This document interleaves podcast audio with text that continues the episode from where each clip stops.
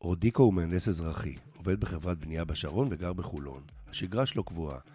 בימים ראשון ורביעי הוא משוטט פרויקטים של החברה ברחבי הארץ, ביום חמישי הוא במשרדים סוגר שבוע, וכבר כשנה החברה שלו עברה למודל עבודה היברידי והוא עובד יומיים מהבית. רודיקו ביסס די מהר את השגרה גם בבית. קם בשש וחצי, מכין סנדוויצ'י בארוחת בוקר, מפזר את שני הגדולים מבית ספר ואת הקטנה לגן.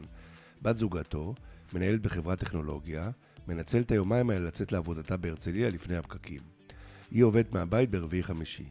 אימא שלו מגיעה לגבות ביום ראשון. אחרי פיזור הילדים, רודיקו לוקח את התיק עם המחשב והולך ברגל לקפה. יש לו כבר פינה קבועה שבעל הבית שומר לו. הוא התביית עליה ישר. קרוב מספיק כדי לדבר ישירות עם הבריסטה, רחוק מספיק מהשירותים, האור מהחלון נעים ולא מסנוור, השקע חשמל למטה. שתי דקות אחרי שהוא נכנס מגיע לשולחן triple אספרסו עם חלב בצד בכוס זכוכית. בצהריים הטבח מוציא לו סלט חזה עוף או סלמון קצת צרוף בול כמו שהוא אוהב. יש לו גם שני חברים חדשים שעובדים לידו, שניהם הייטקיסטים מהשכונה. אחד אפילו אבא של ילד מהכיתה של הבן הגדול של רודיקו. עד לפני שנה הוא ראה אותם תמיד באירועים בבית הספר, אבל לא החליף את המילה.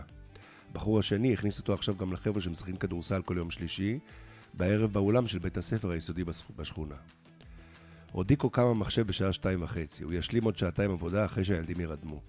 ביום שני הוא עובר אצל הקצב הירקן, ביום שלישי הוא במינימרקט במאפייה. אשתו עושה את הסיבוב הזה ביום חמישי. היא אומרת שמאז שהם התחילו בסידור הזה, הם הרבה יותר מדויקים וזורקים הרבה פחות אוכל לפח. רודיקו שם לב שעכשיו הרבה יותר אנשים אומרים לו שלום בשכונה. זה מוזר, לפני כן הוא היה הולך מהר כי לא הכיר אף אחד. ביום שני אחר הצהריים הוא הולך עם הקטנה לגן משחקים. אמא אחת גייסה אותו לקבוצה שמקימה עכשיו גינה קהילתית על אדמה עזובה ליד החניה של המרכז. בשבועות האחרונים נפתחו עוד שני עסקים במרכז המסחרי שתמיד היה די זנוח. חוץ מהספר ומהרוקח שתמיד היו שם, פתחה מישהי חנות בגדי נשים, בצד מישהי אחרת הרימה עגלת קפה מושקעת עם עוגיות תוצרת בית, ואנשים לוקחים בדרך לעבודה. ביום חמישי בערב התחילו כל ההורים עם הילדים הקטנים לבוא לפיצה, ואפילו חלק, מהנוער מתגודדים בצד עם אופניים וקרברים.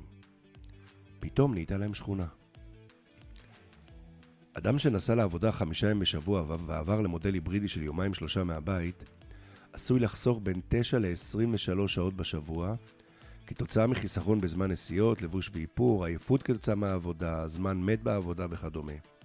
בארצות הברית חישבו כי רק החיסכון בנסיעות לעבודה לבדו מתאסף לכ-25 ימים מלאים בשנה. הזמן הזה יכול להיות מנוצל לפעילויות פנאי, תרבות ספורט וקהילה, כמו גם לזמן הורות מוגבר. אבל זה לא רק הזמן שנחסך, והיתרון האקולוגי כתוצאה מהנסיעות המופחתות. זה גם שינוי חברתי ותרבותי משמעותי. אזור המגורים נהנה מתנועה ערה יותר של אנשים מחיכוך חברתי רב יותר. זה המנוע המרכזי לבנייה מחדש של הקהילה.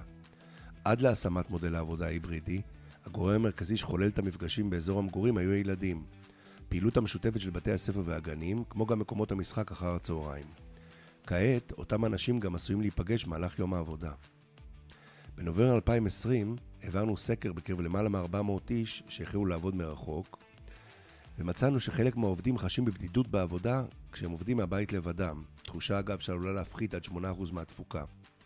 האנשים הללו, יחד עם אותם אלו שמחפשים איפה להיפגש ולא בבית, יחפשו את המקומות הקהילתיים הקטנים. בסוציולוגיה מכונים אותם מרחבים בשם המקום השלישי. המרחב שהוא לא הבית שלך ולא מקום העבודה שלך, אבל הוא המקום where everybody knows your name. אלמנט נוסף שעלה בסקר עלה בשאלה היכן נמצאים החברים הטובים של העובד. זיהינו כאן מגמה של מעבר של הקבוצה החברתית הקרובה ממקום העבודה לקהילה הגיאוגרפית. זה היה רמז נוסף לתרומת מודל העבודה ההיברידי לבניית הקהילה. רק נזכיר כי לכל אותן פעולות יש השלכות משמעותיות על המיטביות והורדת הסטרס.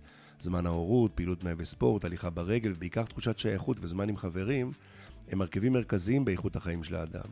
זאת הזדמנות שעשויה לייצר שינוי משמעותי בכל נושא האיזון בית עבודה, הזדמנות שתלך ותבוא לידי ביטוי ככל שהמעסיקים ילמדו לנהל טוב יותר את העובדים מהבית.